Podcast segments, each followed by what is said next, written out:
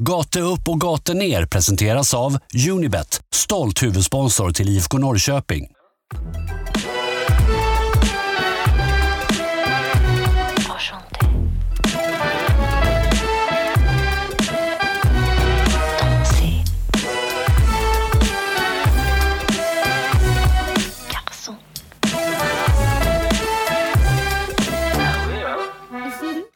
Är lillelördag och Gatu upp, gatu ner återvänder från oss till eder i era poddspelare på Spotify. Ytterligare ännu en gång. Det är avsnitt 136 i ordningen som står framför oss. Jag heter som vanligt Vincent Messenger och med mig har jag Pontus Hammarkvist. Hur är läget Pontus? Ja, men lillördag trots allt och det är väl ganska bra då, tänker jag. Eh, skönt att släppa det här med kuppen och liknande så att det, ja, det känns bra helt enkelt. Jag vet inte hur mycket mer jag ska säga men jag, jag mår bra i alla fall och är taggad på att prata fotboll även om det kanske är lite, lite sämre på content-sidan men eh, vi har lyckats få ihop ett schema tycker jag ändå. Så att, eh, hur är läget med dig? Jo, men det är bra. Jag tycker att det, den här veckan ändå går förhållandevis fint och vädret har ju framförallt vänt. Om vi, vi är ju ändå Tack, det är kanske är därför vi jag känner att jag mår så bra. vi är ju ändå svenskar i den mån att vi eh, har väldigt snabbt till att prata om vädret. Men någonstans så påverkar det lite hur man mår. Jag känner att den här veckan har känts Eh, även om den kanske inte varit så jätteannorlunda så känns den betydligt lättare att ta sig an när man har, man har lite studs i dojan när man ser att det ska vara 12 grader och sol. Mm, verkligen. Ja, men det känns som att man vill komma ut och det, det är nog fan därför jag mår jävligt bra tror jag också. Så att det, du är på det. Typiskt svenskt. Nu har vi pratat om vädret i den här podden också. Kul. Vet du vad, som, vet du vad man också känner när vädret är som det är nu? Nej. Man känner ju att allsvenskan är runt hörnet. Ja, Man verkligen. känner ju en allsvensk premiärhelg. Ja, du har fan rätt i det alltså. Det börjar lukta lite. Det börjar lukta allsvenskan. Är det där man ska säga när sommaren och vår, eller våren och sommaren börjar komma där? Det luktar allsvenskan. Mm. Nej, men kul ska Sen det behöver det ju ju inte bli. alltid lukta så jävla gott alla gånger när den väl har dragit igång. Nej, det kommer ju sen. Det är nu, den, den här biten är ju den bästa. Ju. Ja. Sista veckan innan. Det är ju förhoppningarna och förväntningarna och man vet att det kommer hända så mycket roliga saker, tråkiga saker, skeva saker. Men det är liksom det som alla de sakerna bakas ihop till kakan som är allsvenskan som vi älskar så mycket. Ja, bra sagt bara. Tack så hemskt mycket. Eh, nej men, och jag känner väl att en dag som denna så finns det inte jättemycket fotboll att prata om.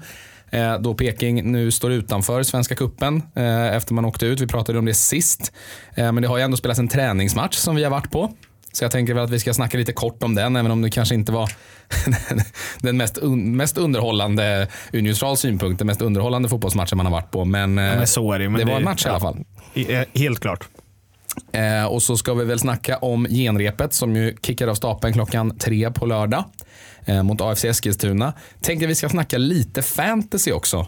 Eh, sådär bara på en whim. Eh, bara lite känsla för eh, vad som kan vänta. Vi har ju snackat lite fantasy förut, det var länge sedan. Men nu står ju en ny säsong inför dörren. Så jag tänker att man kan ju man kan ju i alla fall ta upp lite fantasyperspektiv. tycker jag är lite kul när vi ändå inte har så mycket fotboll att prata om. Eh, sen är det ju lite silly som ju fortsätter. Det är lågintensivt från IFKs håll. Vi vet ju inte om någonting mer väntar in, men det har ju snackats lite om grejer ut och lite förändringar och sådär. Så jag tänker vi ska gå igenom det. Eh, och sen är ju den eh, liksom avsnittsenliga damkollen eh, kommer väl på slutet. Damerna har ju åkt iväg på träningsläger och vi har väl lite, lite tummar som vi vill ge till, eh, till dem och bevakningen och lite allt möjligt som har skett där nere. Mm, mm. Och sen, som ni vet, vi kommer först få det i slutet av avsnittet, så väntar ju en livepodd den 29 mars, tisdag. Fy fan vad kul. Där vi eh, well and truly sparkar igång den här eh, allsvenska och elitettan-säsongen för 2022 med eh, våra gäster. Och eh, Vi har ju gått ut med det på sociala medier, men vi har ju inte gått ut med båda i podden än. Men det är ju alltså de två. Det är skyttekungen respektive skyttedrottningen i herr och dam. Så det är lagkapten Kristoffer Totte Nyman som kommer och gästar. Och även Lovisa Gustafsson, eh, damlagets bästa målskytt från förra året och vad vi hoppas kommer vara densamma även i år. Mm. Ja men verkligen. Så där har ni lite schemat för det här avsnittet där vi inte tyckte att vi hade så mycket att prata om. Det finns ju en del. Det finns ändå. en hel del. Det gör det alltid. Det finns ta mig fan alltid saker att prata om i fotboll. Vi skulle kunna göra en podd om dagen egentligen och ändå ha content att snacka om. Ja, nej men exakt. Och, eh, så att jag tänker väl att vi rullar väl in i det här avsnittet. Men innan dess så vet ni vad som väntar. Det är en push för unicoach.se.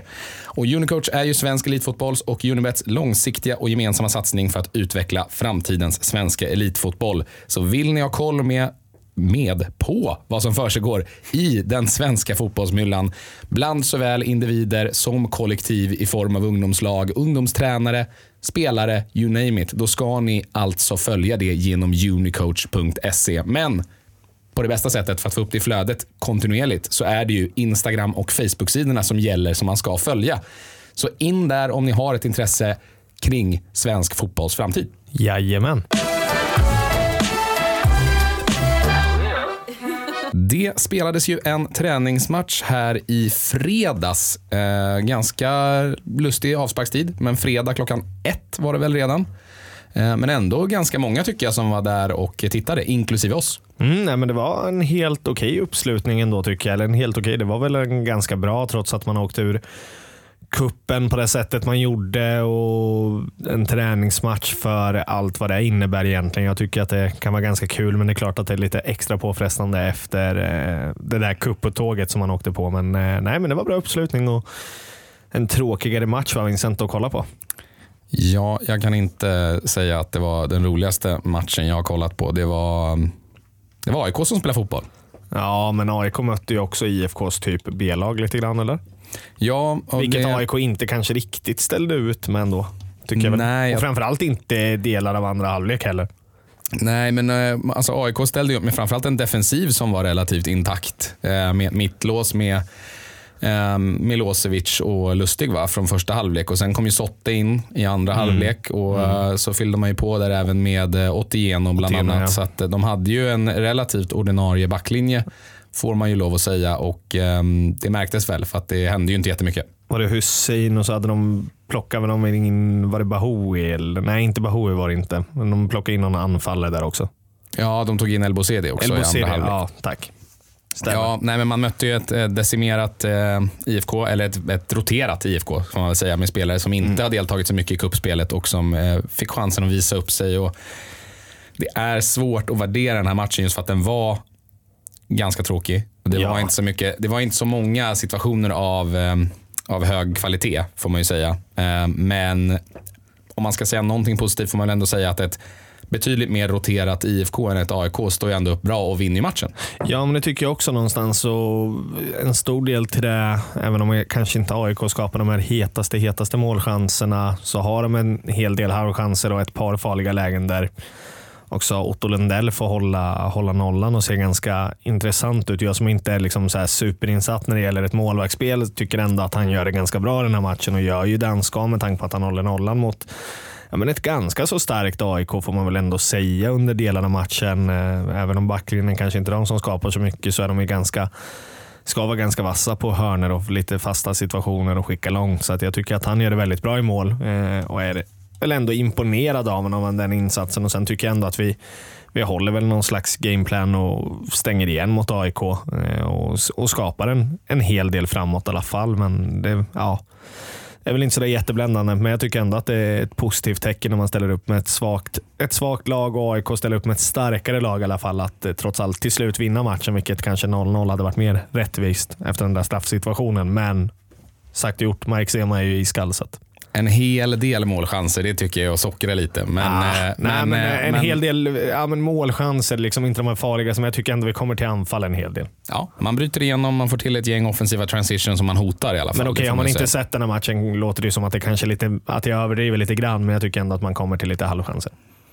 Ja, nej men det var, det var som sagt ingen eh, champagneföreställning direkt. Men eh, det man får ta med sig är ju då dels det här, eh, den här rotationsaspekten. Men sen också så är det i alla fall för mig och jag tror att du håller med mig att det var väl två spelare som man väl tycker sticker ut. Och du pratar lite om Otto Lindell och jag håller med dig om att jag också tycker att han var väldigt bra i den här matchen och var väldigt trygg. Och kanske inte hade några sådana här ingripanden som man kände att det var helt otroliga räddningar. Så, men han gjorde ett, ett, ett gäng räddningar som var bra. Som Han var har en, kvalificerade kommer jag ihåg, som var riktigt vass. som var kvalificerade och han kändes trygg i allt han gjorde. Han kändes aldrig skakig och ändå får vara ung målvakt. Så att, eh, jag tycker han gjorde ett bra intryck. Ja, men verkligen, verkligen. Eh, men utöver honom så får man väl säga att den utespelaren som utmärkte sig mest var väl Markovic. Mm. Eh, han, samma sak där, lite som det vi pratade om att man såg i matchen mot Hammarby när han kom in. Att man ser ju att han har någonting i sig. Sen är han inte riktigt där än. Nej. Men man ser kvaliteterna Eh, liksom, man ser kvaliteterna som har gjort att IFK har värvat honom. Han är ju extremt duktig på att driva boll.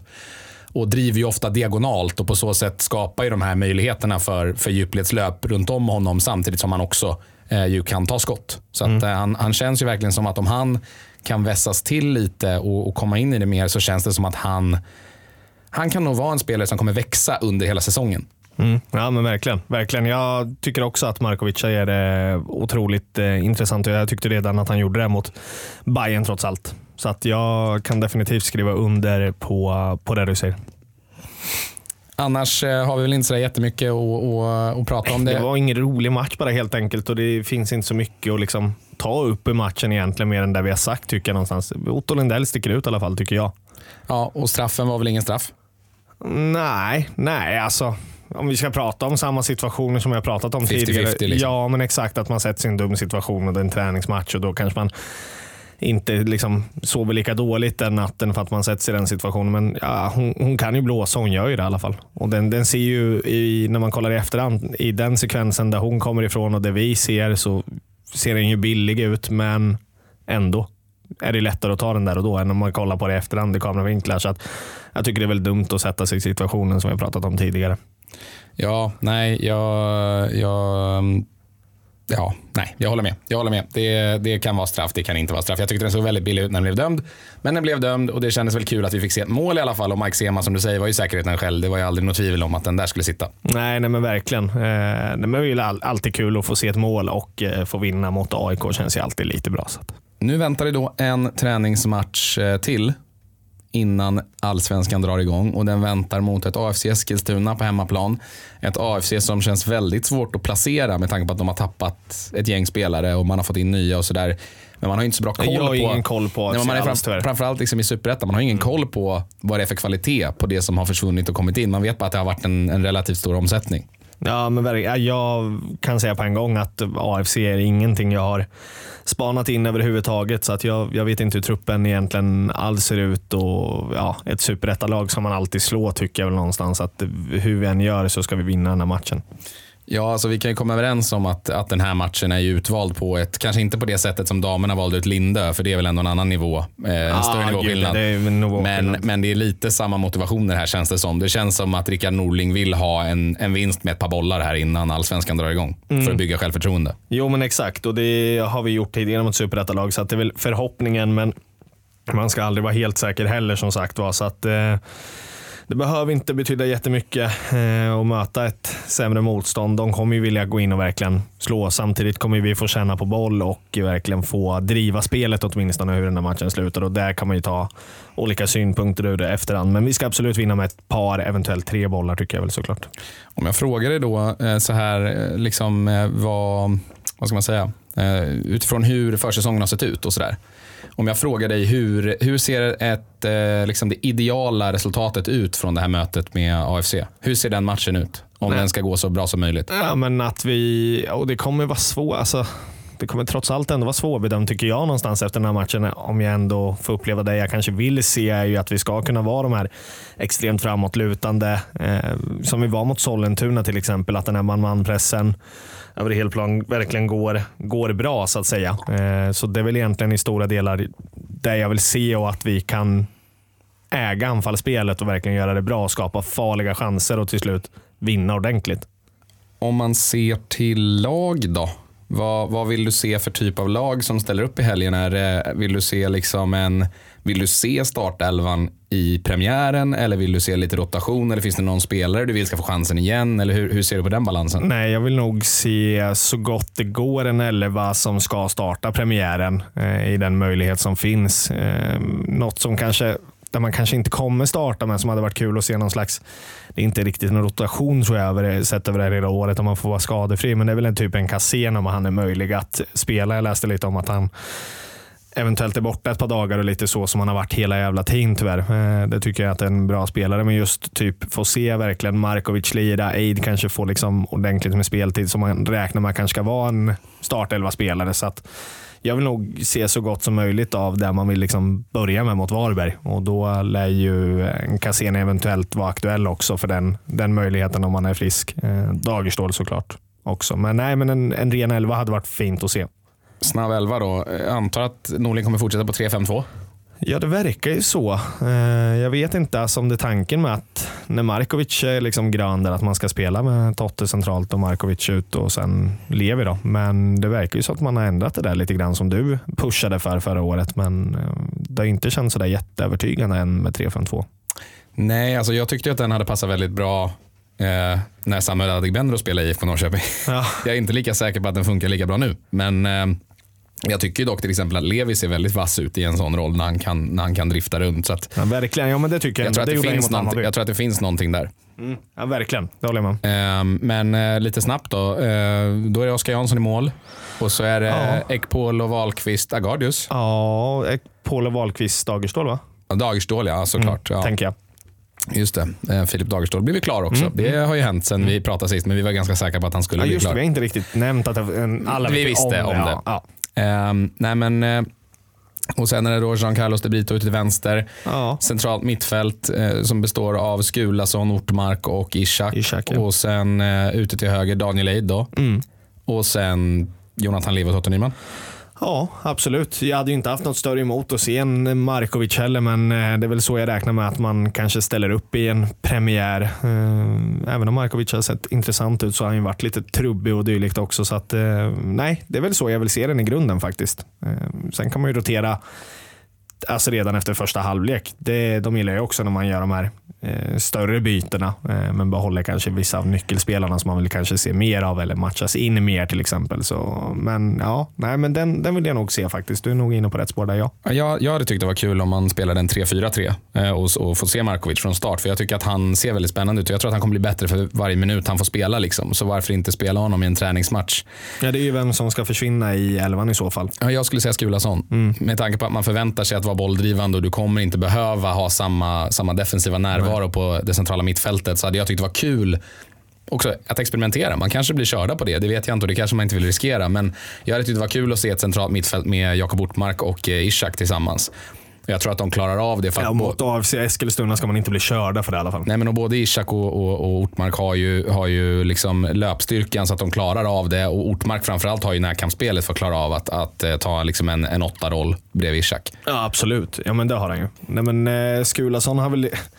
Jag gillar ju att se honom på planen. Jag tycker att han ska vara given i varenda match han spelar Vincent någonstans. Så det är väl lite där som går emot mina principer just med, med honom. Sen vet vi ju med va, att han är en äldre herre när det gäller att spela fotboll och att han har ju ganska ont så att, eh, som han skämtar om själv. Men eh, mm, alltså, på så sätt kan det väl vara friskt och kanske rotera någonting från min då, syn på elvan. För jag tycker någonstans 3-4-3 har lirat bättre ändå. Även om vi gör faktiskt både 1 och 2-0 mot eh, Bayern så tycker jag ju inte att eller jag tycker rättare sagt att det har hackat eh, mindre med 3-4-3. Ja, vi får se helt enkelt vad som sker. Eh, jag tänker bara lite snabbt då, eh, eftersom vi kanske inte lär ta upp det någon annan gång, men eh, lite sådär fantasy-koll på hur eh, IFK ser ut ur fantasy-synpunkt. Eh, jag har två gubbar Ja, från IFK i mitt, i mitt fantasybygge. Jag har ändrat om lite.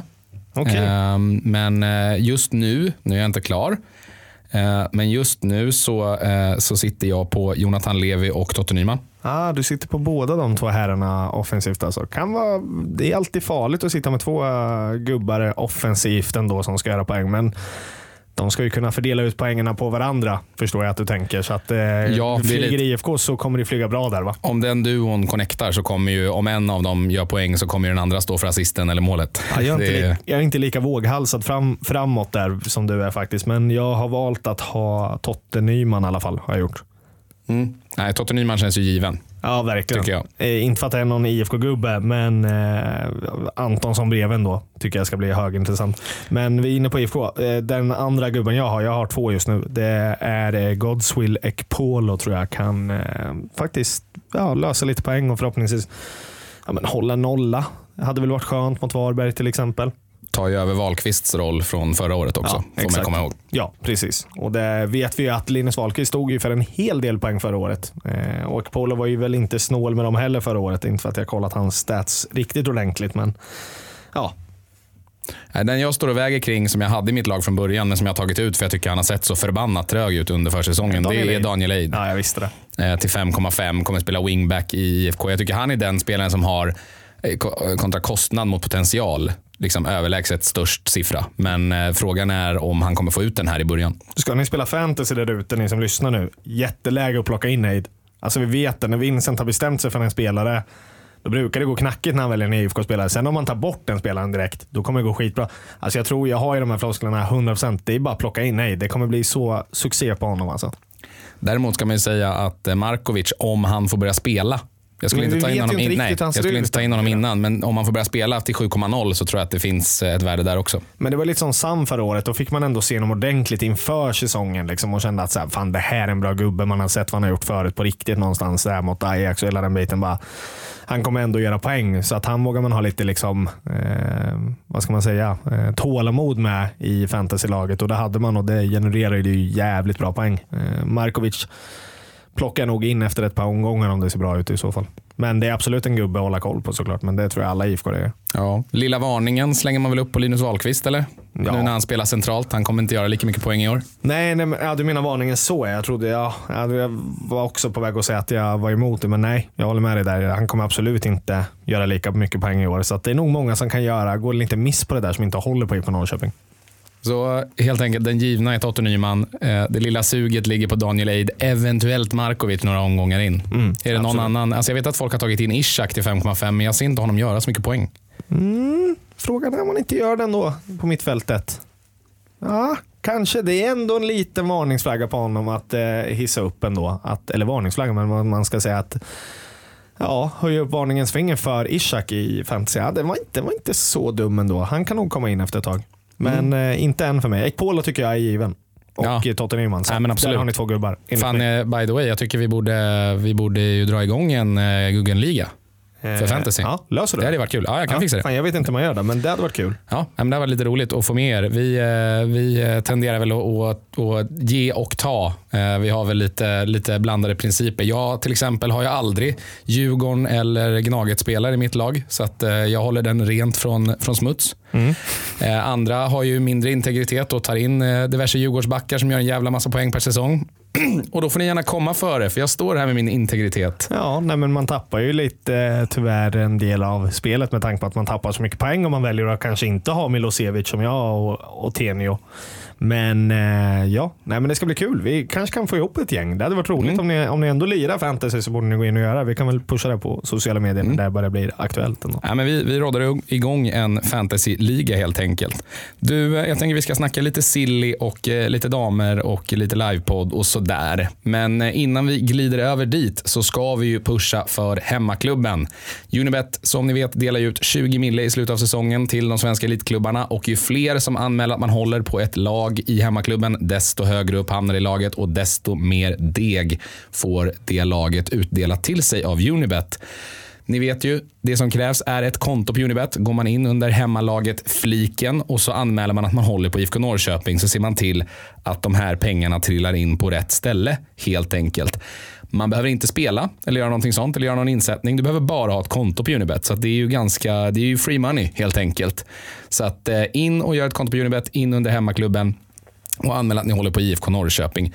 Har ni gjort det här förra året och inte gjort det i år, 2022, så måste ni gå in och förnya er röst. Glöm inte det så att inte IFK tappar värdefulla placeringar i den där tabellen. Man behöver inte spela som sagt, men om man vill göra det så ska man veta att regler och villkor gäller. Man måste vara över 18 år för att spela. Och om du upplever att du eller någon i din närhet har problem med spel så finns stödlinjen.se alltid öppen. Jajamän. Jaha, lite snabb eh, silly-punkt eh, här i schemat. Inte in, men ut. Det dök upp ett rykte häromdagen att Theo Rask ska eventuellt vara på väg ut. Vad är din känsla kring det? Eh, alltså jag har ju inte varit sådär team, eh, team Theo Rask den senaste tiden. kan man väl kanske inte påstå, ni som har lyssnat på podden. Men att han ska försvinna känns ju ändå som ett ganska jobbigt tapp. Eh, trots allt med tanke på att han kan vara med där och kriga och vi behöver ju ändå ersätta det där bak. Så att jag ser honom inte som en startspelare. Det är ju lite brand på vad liksom Theo själv känner. Enligt Norling så ser han ju gärna att han är kvar. Men en utlåning till ja, Västerås är det väl det ryktas om va? Ja, Västerås SK med Kalle Karlsson i spetsen som Ja. är sugna på Rask. Kan nog eventuellt kanske vara bra för Tio i längden. Eh, om det, det lär inte varit kortare inlån tyvärr eh, som det handlar om. Och I så fall hade jag väl kunnat tycka att det känns okej. Men eh, om Norling vill ha kvar honom så tycker jag att han ska stanna kvar helt enkelt. Jag kan känna att ett lån fram till sommaren, eh, med tanke på att Dagerstål är kvar Ja, till sommaren, hade väl varit ganska bra. För att Nej, jag tror inte att det är aktuellt. Det var lite därför jag inte nosar på det. här. Nej, men jag tänker att man, man kan alltid skriva in en klausul att du får återkalla spelare också. Jag tror att det, det skulle eventuellt kunna vara någonting. För att nu när man har fått in Dagerstål, då hamnar ju Theo ytterligare ett steg bak i, i hierarkin och då kommer inte han få spela en minut under Nej, våren om, om det inte är skadekris. Och då ligger nog Agardius lite före just nu i hjärtat också va? Ja, och Marco Lund tror jag också ligger, liksom, de ligger jämnt i alla fall Ja, bredvid ligger varandra. Och, och, då, och då tror jag någonstans att Marco, Marco Lund var ändå en investering. Eh, Rask är ju yngre och jag tror att för att främja hans utveckling, utveckling och faktiskt få ut någonting av den här våren, alltså antingen för honom individuellt eller för laget, så tror jag att det bästa är att han går på lån. Men sen förstår jag att man inte vill stå tunt där, men jag skulle ändå säga att skulle man kunna lösa en utlåning till superettan fram till sommaren så hade ju det varit det bästa. Jo, men det, det, det kan jag absolut hålla med om. Jag tror bara att det inte var aktuellt som sagt var. Men ja, det är klart att man kan göra olika klausuler i det och att vi kan kalla tillbaka honom om man gör det väldigt bra eller att vi är liksom i ett eh, starkt behov över att ha just eh, Theo Rask i truppen. Men eh, ja, nej, jag, jag är väl inte främmande för det. Samtidigt vill ju Norling ha kvar honom också. Jag hoppas att han får behålla honom om nu Norling verkligen menar det han säger i media. Den andra frågan, eh, jag tänker lite på Silly-spåret och det är ju bristen på saker in. Vi eh, har ju landat i det. Vi tycker att det krävs, att det behövs en, eh, en forward till. Eh, Alltså en boxforward, en central spelare. Eh, För att den enda av den typen som finns är ju Totte Nyman. Lukas Lima finns ju där bakom, men det är ju en helt annan typ av anfallare samt att han är ung och, och prövad och sådär. Men eh, och Norling har ju till och med erkänt att eh, om Totte går sönder, då, då saknar vi den typen av, eh, den typen av eh, spelare. Och då frågar jag dig, gamblar man här? Du menar att man gamblar om man inte tar in någon menar du? Ja, för det kommer man väl inte göra?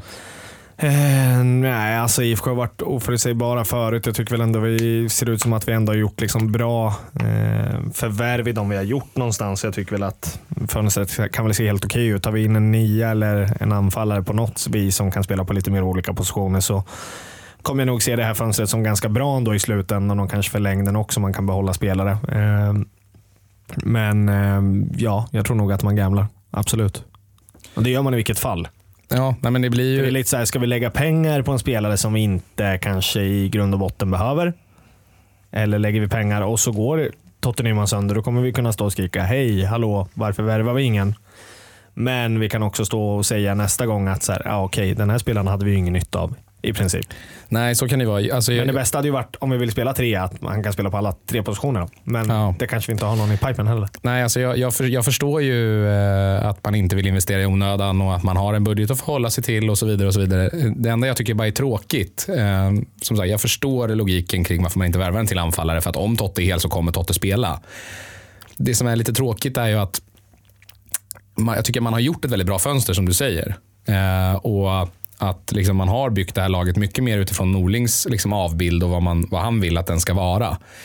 Men eh, det jag tycker är tråkigt med det, när jag ändå tycker att lagbygget och det här fönstret ändå ser ganska bra ut. Alltså om man bortser från att man tappade Adegbenro, vilket var jävligt tråkigt, men nu är det ju vad det är. Eh, så tycker jag att man har byggt upp en väldigt stabil grund i de värvningarna man har gjort under den här sommaren. Eller sommaren, under den här vintern. Ja, vintern, ja, ja. Ehm, och då tycker jag att det är så tråkigt att det finns en sån väldigt, väldigt, väldigt synlig akilleshäl. Som dessutom vi har sett gå sönder förut. Förstår du? att Det känns som att hela bygget kan falla på att Totte Nyman eh, liksom skadar foten. Ja, det hade väl kanske inte haft någon större betydelse heller om han inte var en skadedrabbad spelare som har kanske gått sönder tidigare. Jag menar, man vet ju att en fotbollsspelare kan gå sönder vare sig han har varit skadefri i ett halvår eller i två år eller i, mer eller mindre i stora sett hela sin karriär. Så behöver man ju en backup-plan där. Dels för andra matcher också. Visst, Mike Seman kan ju absolut vara den där gubben som hoppar in och tar hans position i liksom, slutet av matcher när man kanske känner att man kan spara på en tott eller liknande. Men ja, jag hade ju ändå velat se någon. För att, visst, man gamlar väl ändå mer åt andra hållet om man inte tar in någon. För att jag menar, vi behöver vi någon som kan gå in och ändra matcherna på riktigt också då någonstans. Och faktiskt sätta lite press på Totte Nyman någonstans och känna att han har den ordentliga konkurrensen. För att jag menar, har du typ en Kamara som kommer in och gör det asbra och gör två mål sista kvarten, ja, men, du vet, eller verkligen ändrar en matchbild, då kommer ju Totte hänga lite mer lösare också såklart. Ja, alltså jag, jag hoppas ju bara för Rickard Norlings skull framför allt. Att, för det finns ju en målsättning från föreningen. Man var ju besvikna lite med förra året. men Man har någonstans accepterat att det var vad det var. Men nu är ju förväntningen uttalat från föreningen. Man, man ska ju komma topp tre. Det är ju målet. Och Ja, det ska man. då hoppas jag för Rickard Norlings skull, om man ska vara rättvisa då från IFKs håll mot Rickard, att den där förväntan på topp tre, eller förhoppningen om topp tre, kommer med en liten sån disclaimer att eh, om Totte Nyman går sönder, då måste man ju skriva om den förväntningen. Ja, absolut. Nej, men vi står ju lite trampa vatten som vi gjorde förra året också. Om just Rickard Norling. Att vi kanske inte kan liksom ställa allt för höga krav om det, dittan och dattan händer. Liksom. Han sitter ju kanske inte med den starkaste IFK-truppen som vi har haft eh, ett par år ändå. Nej, men jag, ty jag tycker ändå att den är bra. Och jag, Ja, jag tycker den är bra och, också. och, och business handlar ju om kalkylerade risker också, så det är ju inte, det är ingen konst att man gör det. Eh, Jag hoppas på att IFK är, eh, alltså att, att klubben är alltså med på det faktumet att Eh, bristen på en sån här typ av investering innebär att man kommer behöva ändra sina förväntningar om en liten bit i det här pusslet försvinner. Absolut, ja, men det, det tror jag att alltså, så pass dumma är man inte heller. Om man ser någonstans kanske också att sommaren är inte allt för långt borta. Eh, man hoppas väl på att han ska hålla länge.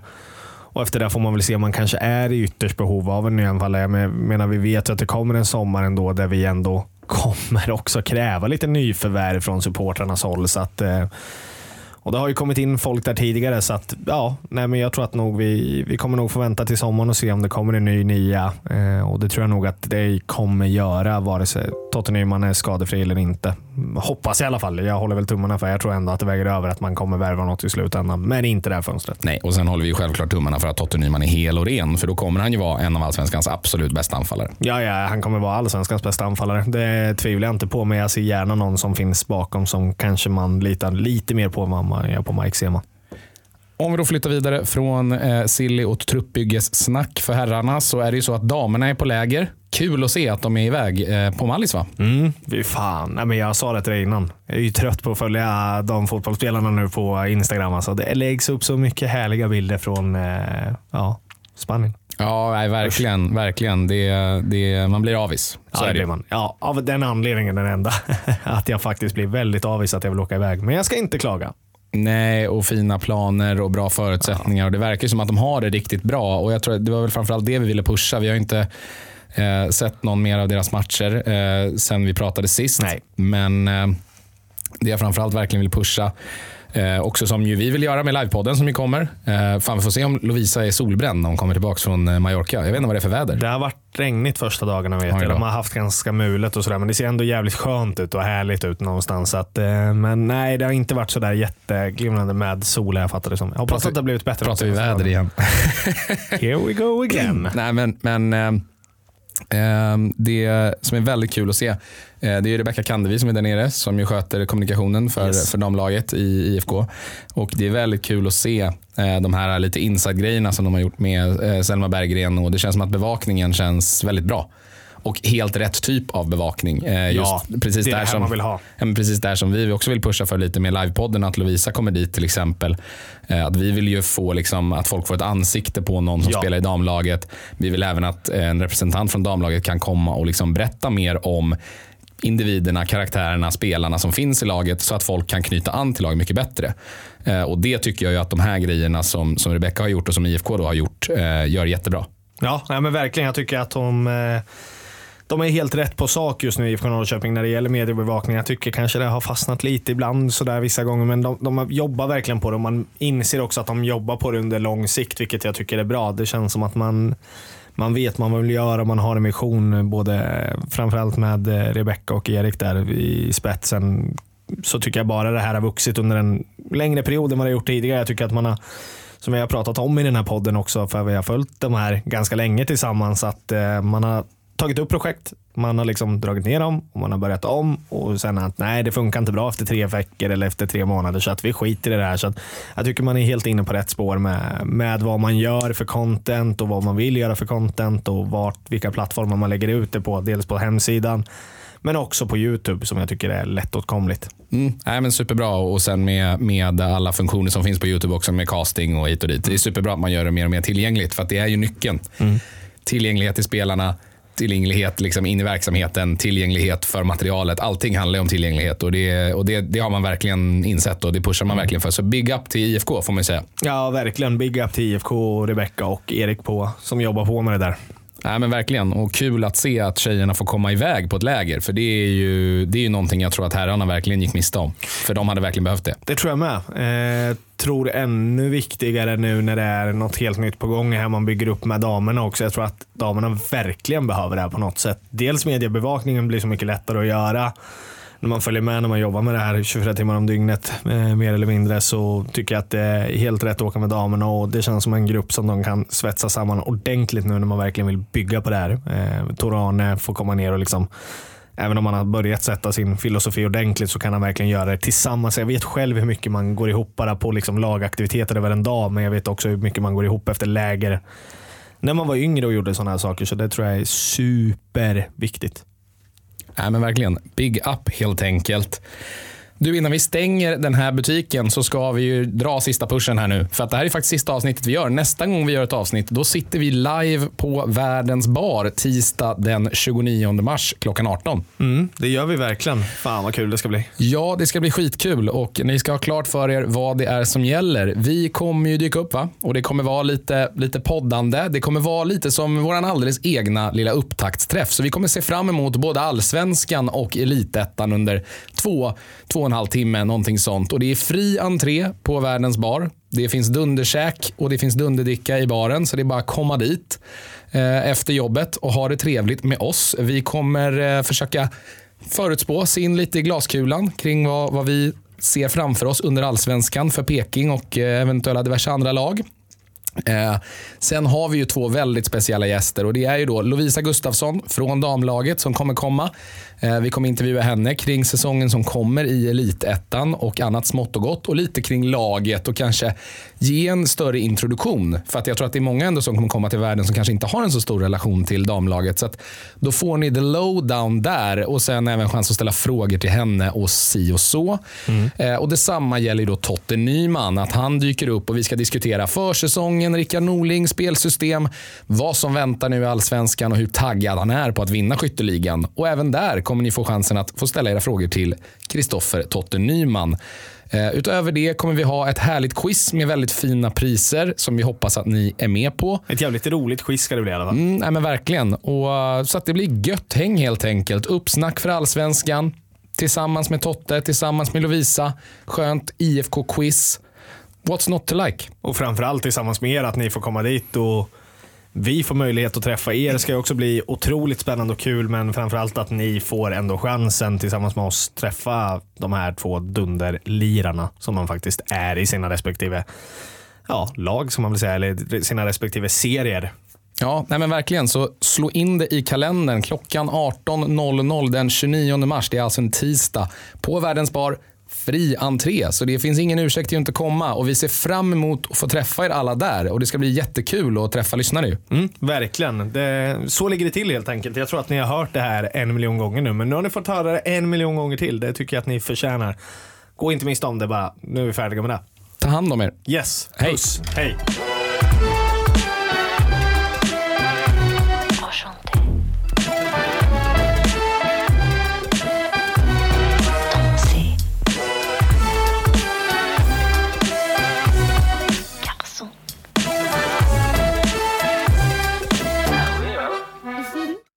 Den här podcasten presenterades av Unibet.